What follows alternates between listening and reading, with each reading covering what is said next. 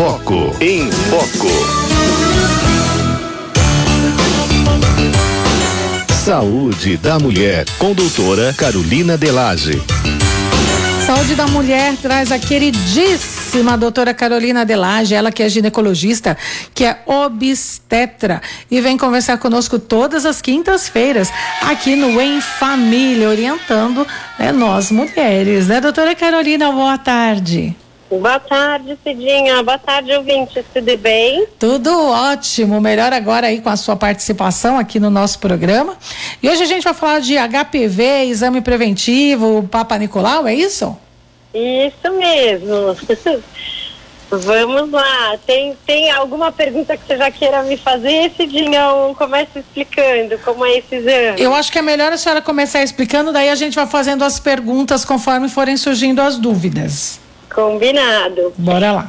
Então, o exame de Papa Nicolau também pode ser chamado é, esfregaço cérvico-vaginal. Como, como, como? Já começou uma dúvida aí. Como é que é? A gente chama Papa Nicolau o exame preventivo que a mulher faz no colo do útero. Certo. O colo do útero é a entradinha do útero que fica no fundo do, do canal vaginal da mulher. Certo. Ele, ele tem esse nome Papa Nicolau por conta do patologista grego chamado hum. Georges Papa Nicolau que desenvolveu hum. esse exame. Interessante. Lá no século passado. Uhum. Mas a senhora é, falou um outro nome aí difícil. Isso, a gente também pode chamar esse exame de esfregaço cérvico-vaginal. Por que esfregaço? Porque o exame ele é realizado passando uma espátulazinha e uma uhum. escovinha ali no, no colo do útero é. e põe essas células com essa com essa espátula, com essa escovinha, as células ali do colo do útero são coletadas uhum. e espalhadas numa lâmina, né? Essa é a forma mais tradicional. Hoje em dia já tem é, outros meios, né? A gente também pode colocar essa secreção que vem né, na, na, na espátula num, num meio líquido para depois ser analisado. Uhum. Mas quando a gente coloca na lâmina, a gente chama de esfregaço. Uhum. E cérvico vaginal, porque cérvico é o outro nome dado ao colo do útero. Ah. É a cervix. Então, ele pode ser chamado também de esfregaço cérvico vaginal ou Colpocitologia oncótica cervical. É o outro nome do Papa Nicolau. Misericórdia. é, palavrão, né? É verdade. Eu prefiro chamar de Papa Nicolau, então tá mais fácil. É, ou o exame preventivo. Hum, né? E preventivo sim. do quê?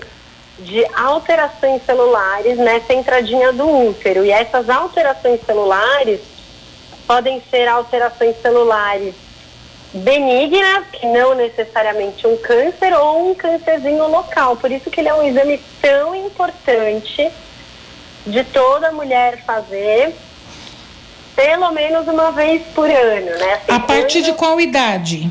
A partir do momento que a mulher começa a ter uma vida sexual ativa, é hum. é importante ela colher esse exame. Hum. E ela tem que fazer sempre, pro resto da vida? A princípio, sim. É, principalmente uh, na fase adulta e de vida sexual ativa, né? Às vezes, quando ela já está é, na pós-menopausa, já entrando é, lá depois dos seus 60, 70 anos, hum. aí se ela não tem uma vida sexual ativa, a gente pode dar uma espaçada na coleta desse exame. Esse exame, ele é coletado uma vez, duas vezes, né? Assim, num ano e no ano seguinte. Se ele vem normal, pela Organização Mundial de Saúde, ele pode ser coletado a cada três anos. Aqui no Brasil existe muito essa, esse hábito, essa cultura de querer coletar o exame todo ano, todo ano, todo ano.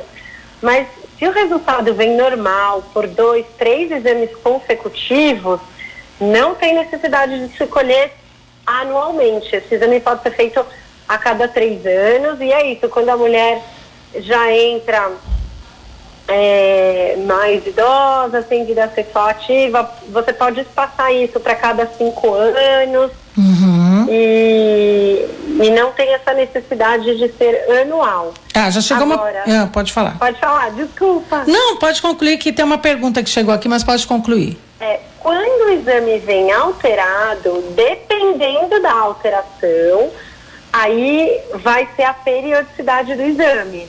Uhum. Então, se vem um câncerzinho ali local, mas que é muito inicial, a gente pode só acompanhar, daí a gente faz esse exame a cada seis meses. Uhum. E aí, se isso progride, aí a gente tem que fazer uma cirurgiazinha ali no local para tirar. E geralmente é simples, mas tem que monitorar, entendeu? Sim. Ó, a pergunta é da Mary Ellen. Ela pergunta aqui o seguinte: quem já passou por esterectomia precisa fazer exame anual também? Olha, essa pergunta é ótima. A esterectomia é a retirada do útero. Uhum. A gente até falou um pouco dessa cirurgia já o ano passado, já. né? É, essa retirada do útero, ela pode ter diferentes causas, motivos para se retirar o útero. Então, dependendo do motivo pelo qual o útero foi retirado, existe ou não a necessidade de continuar coletando o Papa Nicolau. E isso também vai depender da técnica com que esse útero foi retirado. Por quê? Esse útero pode ser retirado deixando ali o colo do útero, que é a entradinha do útero. Então, se o útero é retirado, mas fica o colo do útero, e aí o nome da cirurgia é histerectomia subtotal, porque hum. ela não é total, né? Fica o colo do útero, hum. aí a coleta do Papa Nicolau, do exame preventivo, ela tem que continuar acontecendo. Se a histerectomia, a retirada do útero é total, inclusive com o colo do útero, vai depender do motivo dessa retirada. Né? Se foi uma retirada por uma doença benigna, um mioma, é, uma adenomiose, alguma coisa assim, é, não necessariamente você precisa dessa é, periodicidade na coleta do papo colar, o que vai acontecer no, no fundo da vagina, porque você não vai mais colo do útero, né? Hum. Agora, se de repente a paciente, a mulher, tirou o útero por um câncer, você tem que continuar colhendo por um período as células ali do fundo da vagina para ter certeza que não ficou nenhuma célula cancerígena ali, entendeu? Uhum. Agora, se ela tirou o útero, mas ficou com o colo do útero, ela precisa fazer anualmente também ou ela pode dar um espaçamento? Ela faz o Papa Nicolau. Se ele vem normal, com as células normais, pode ser a cada três anos. Uhum. Se vem alguma célula alterada, dependendo da alteração, a gente faz a cada seis meses. Olha aí, Marielle, né? Tá aí, né, a sua resposta. É, eu, eu, por que, eu vou fazer uma pergunta agora. Por que é, quando você vai realizar um exame Papa Nicolau, né? É, a menstruação e a relação sexual é, são contraindicadas, assim. É, então, isso é importante a gente informar os nossos uhum. ouvintes. Toda vez que você se preparar para ir ao médico, fazer seus exames de rotina, é muito importante é, você se abster três a cinco dias da relação sexual e procurar agendar esses exames estando há uns 3, 5 dias sem apresentar sangramento vaginal. Por quê? Quando a gente vai realizar a coleta dessas células, se a mulher está menstruada, vem o sangue, a gente não consegue ler muito bem essas células. E quando é, o casal tem relação sexual e o homem ejacula, as células e o líquido espermático ficam ali no colo do útero, no fundo da vagina. Então acaba que muitas vezes a gente acaba coletando mais células do homem do que da mulher, entendeu? Uhum. Então isso é para garantir uma qualidade na coleta das células do colo do útero e do fundo da vagina para que o exame fique mais fidedigno, bem feito, para que você possa ter uma boa leitura dessas células. Uhum. Agora, doutora, para o preparo do exame, né? Porque muitas vezes a gente vai fazer exame e fala assim: olha, você tem um preparo e tal para o exame. Para Nicolau, existe um preparo? Então, tirando, tirando essa questão do, do, do da, da, relação sexual e da, e da menstruação. Isso. O preparo é exatamente esse, né? Você se abster de três uhum. a cinco dias da relação sexual e fazer o exame é, tendo terminado a menstruação, uhum. o sangramento, por três a cinco dias pelo menos. Aí, é, por exemplo, a pessoa fala assim: ah, eu vou fazer um exame Papa Nicolau, então vou fazer o uso de uma ducha higiênica aqui, né? Vou hum, não. Uai, mas a pessoa está se preparando para o exame, doutora. vamos, vamos, isso, isso, da ducha também é importante a gente falar. Né? A, a nossa higiene, ela é muito importante. Mas a gente nunca deve fazer ducha lá dentro da vagina, né? A mulher, quando ela vai fazer a sua higiene íntima, a sua higiene pessoal, é muito importante ela lavar por fora, ali nos grandes lábios, nos pequenos lábios, em todas essas dobrinhas que a gente tem do lado de fora. Hum. Né? Tem, tem gente que fala, ah, vou fazer uma ducha, entende por ducha, colocando a ducha lá dentro no canal vaginal. A yeah. higiene ela é por fora na vulva. Por que, que essa ducha lá dentro não é legal, não é saudável? Porque nós temos é, bactérias, micro-organismos que moram no nosso corpo em todos os lugares, né? A gente tem na pele, a gente tem na boca, a gente também tem no canal vaginal. Hum. E quando você faz essa ducha, você lava esses micro-organismos e você gera um desequilíbrio na sua flora vaginal. Né? Você desequilibra o pH, você desequilibra a composição desses micro-organismos, das bactérias. E isso pode, inclusive, facilitar com que você desenvolva algumas infecções, porque você provoca um desequilíbrio nessa flora. Uhum. E aí você pode facilitar o aparecimento de algumas bactérias e fungos que não deveriam estar ali, porque você tirou os bons, entendeu? Olha que interessante, né? Às vezes a gente acha que está fazendo uma grande coisa, fala assim, ah, então vou dar uma lavada geral. vamos, falar, né? vamos falar desse jeito. E aí põe tudo a perder, porque você pode, inclusive, contrair uma doença, é isso? Isso, você pode gerar um desequilíbrio no desequilíbrio, seu corpo. Uhum. E isso contribuir para o desenvolvimento de uma de um corrimento que daí não é fisiológico, né? Certo. Para algum fungo, alguma bactéria, alguma coisa assim ali. Então, se for fazer alguma lavagem por fora, por fora, na vulva. Tá. E aí é importante, assim, né, todas as dobrinhas ali. Pode passar o sabonete, pode uhum. lavar com água e sabonete. E, e o né? sabonete, ô, doutora, é, quando a gente fala de sabonete íntimo, para as partes é... íntimas, é importante ter de fato um sabonete é, especial para isso? Não, não tem necessidade, Cidinha. Assim, tá super na moda, né? Uhum. Assim, a gente vai na farmácia, tem várias opções de Tem, uma prateleira íntimo. enorme, assim. Exato, não tem necessidade. A gente pode usar qualquer sabonete. Hum. Eu, particularmente, acho que, na verdade, os melhores sabonetes são os que têm pH neutro. Certo. E geralmente os que têm pH neutro, que são os menos agressivos, são aqueles, os mesmos que são usados em bebês. Uhum. Então é... são sabonetes que são mais incolores, sem cheiro, sem perfume, é, que não altera o, o, pH vaginal, entendeu? Uhum. Por que, que alguns sabonetes, né, eles causam tipo de, assim, de, um, de um ressecamento, coceira e tal? Então, às vezes por desequilíbrio nesse pH que a gente ah, certo. tem. Uhum. E, e, o próprio pH, né, nosso, assim, da mulher, quando a mulher está nessa fase de é, menstruar todo mês, né, então quando ela tem a primeira menstruação, até ela entrar na menopausa, então isso é lá por volta dos seus, né, às vezes, em média, né, 12, 13 anos, até os 50 anos de idade.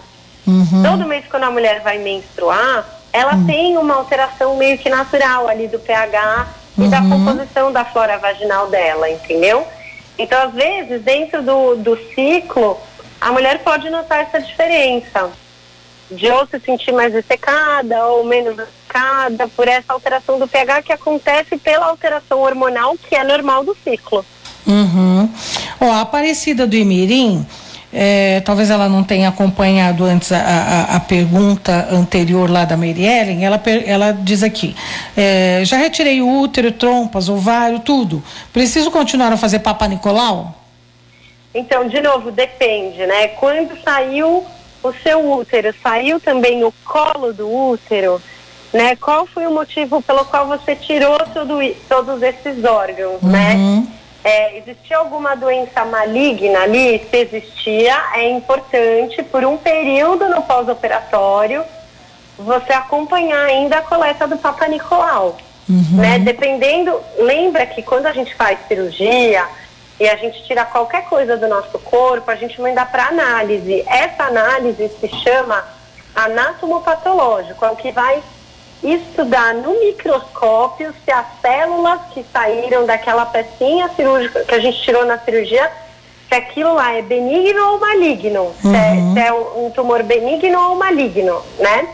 Certo. Então, dependendo do resultado, né, da análise anatomopatológica dessas peças que saíram na cirurgia, é, se era benigno, se era maligno, o motivo da cirurgia, por um período tem que continuar é, realizando o, o exame preventivo. Mas, se não, não. E também depende da idade, se mantém ou não uma vida sexual ativa, Entendi. se tem um único parceiro ou múltiplos parceiros. E aí a gente pode até já explicar e falar um pouquinho sobre o HPV. Certo. É, mas, mas antes disso, é normal sentir dor ou cólica após o, o exame de Papa Nicolau? Está perguntando aqui a Amanda. Pode, pode ser um pouquinho normal, sim. Toda vez que é, é, é, se mexe no, no, nosso útero, né, que, que encosta no útero, o útero é um órgão muscular. Então ele dá uma contraída, ele tem essa reação de contrair. E a contração uterina que dá essa cólica. Né? A cólica nada mais é do que o útero, que é um órgão muscular, contraindo. Então, durante a coleta do Papa Nicolau, como eu disse, a gente passa ali uma espátula, uma escovinha, e isso pode gerar um reflexo no útero dele contrair e dar um pouquinho de cólica. É, geralmente é rápida essa cólica, é suportável, é, é um desconforto leve durante a coleta do exame. Certo. Agora, é, como a senhora falou, né? Vamos falar um pouquinho do HPV. O que, que é o HPV? O HPV é um vírus, né? E a sigla HPV significa papiloma, é vírus humano, né? Então é um papiloma vírus no humano e existem mais de 100 subtipos de HPV. A gente pode ter HPV é, ungueal, né, em volta da unha, a gente pode ter HPV na pele, a gente pode ter um HPV na região genital. Uhum. O HPV que a gente vai falar aqui é o HPV da região genital. Uhum. E por que, que a gente vai falar nele? Porque ele é um vírus que a principal forma de transmissão é na relação sexual e que ele pode induzir a alteração celular no colo do útero ou na vulva ou na vagina para que apareça um câncerzinho ali local.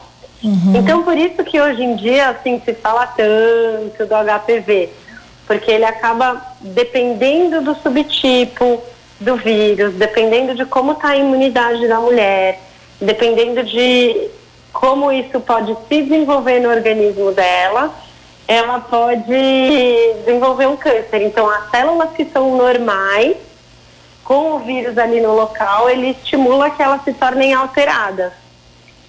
Certo, entendi. Agora, é, com, é como é que pede, pega a HPV? Então, como eu disse, a principal forma de transmissão hum. é na relação sexual. Certo. E isso porque é comum que durante o ato sexual pelo atrito, aconteceu microfissura certo. no canal vaginal da mulher. E uhum. aí é a porta de entrada, não só para o HPV, mas para outras doenças sexualmente transmissíveis. Uhum. E, e aí, hum. eu acho que vale muito a pena a gente reforçar aqui uma coisa que é muito importante. É, não adianta as mulheres, né, assim, as pessoas em geral acharem que usar preservativo vai resolver tudo isso, que ela vai estar protegida de tudo isso. Não vai. Hum. Nem o uso do preservativo nas relações é 100% seguro contra as doenças sexualmente transmissíveis. E aí a gente não está falando só da HPV, mas também hum. de AIDS, sífilis, hepatite C e outras coisas. Uhum. Então, Cidinha, por isso que as pessoas têm que se conscientizar, né, assim, da, da seriedade, né, assim, na hora de, de fato, assim, escolher, né. Um parceiro sexual.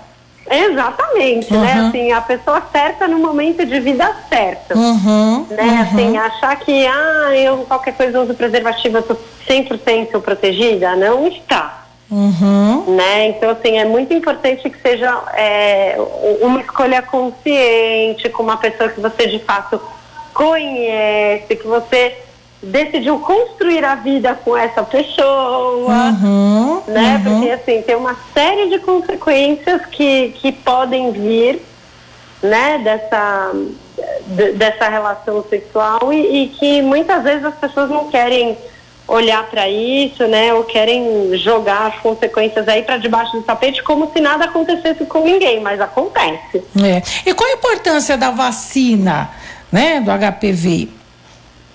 Vamos lá. A vacina pega quatro subtipos, né? Tem, hum. tem dois tipos de vacina.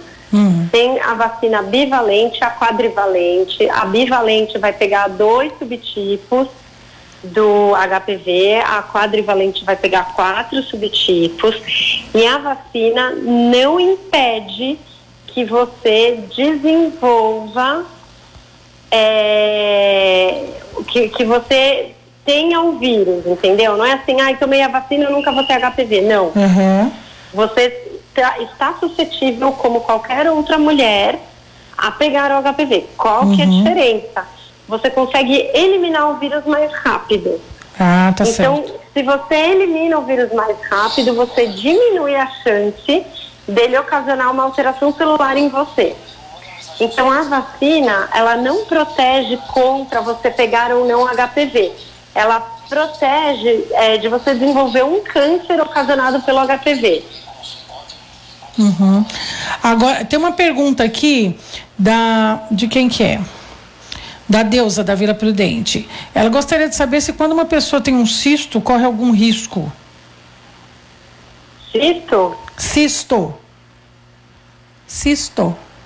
Então, mas quando tem algum cisto aonde? Ah, deve, deve ser no útero, né? Eu creio eu. É, então, a gente pode ter cisto em qualquer lugar do organismo, do corpo. Às vezes a gente pode ter cistos no colo do útero eles chamam-se cisto de Nabô.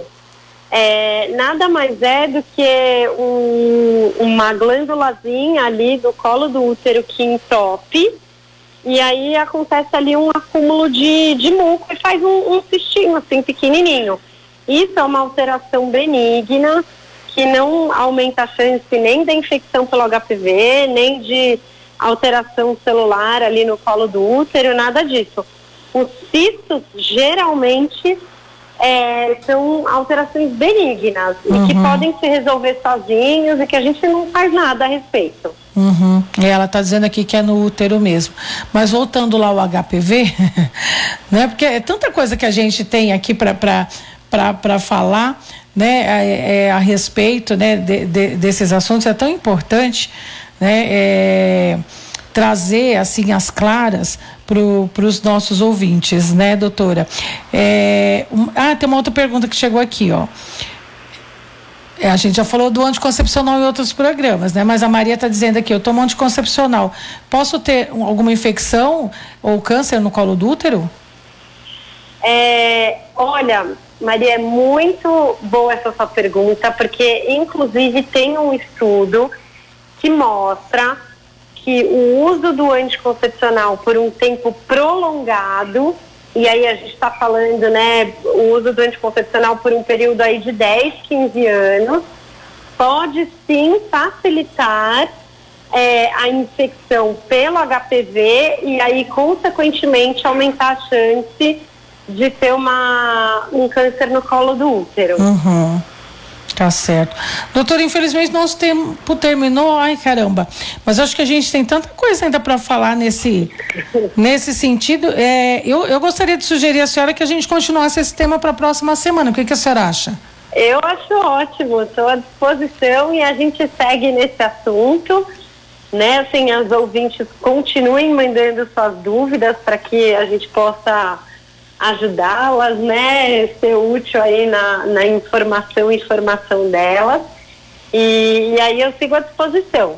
Ah, muito obrigada. Então, na próxima semana, minha gente, a gente continua nesse tema que é tão importante, né? Que diz respeito a nós mulheres e, claro, nós, nossos parceiros também, né? É importante que a gente fique atenta aí com a nossa saúde, com a saúde da mulher. Muito Isso, agradecida. E até porque o homem também pode ter HPV, viu? Pois é, é pois é. Eu, eu, mulher, mas o homem também pode ser. É, então, quando a senhora diz que, que, que transmite um para o outro, já estava pensando nisso, mas vamos deixar para cenas dos próximos capítulos, então. Vamos tá legal? Obrigada. Tá um abraço, querida. Um abraço. Tchau. Tchau.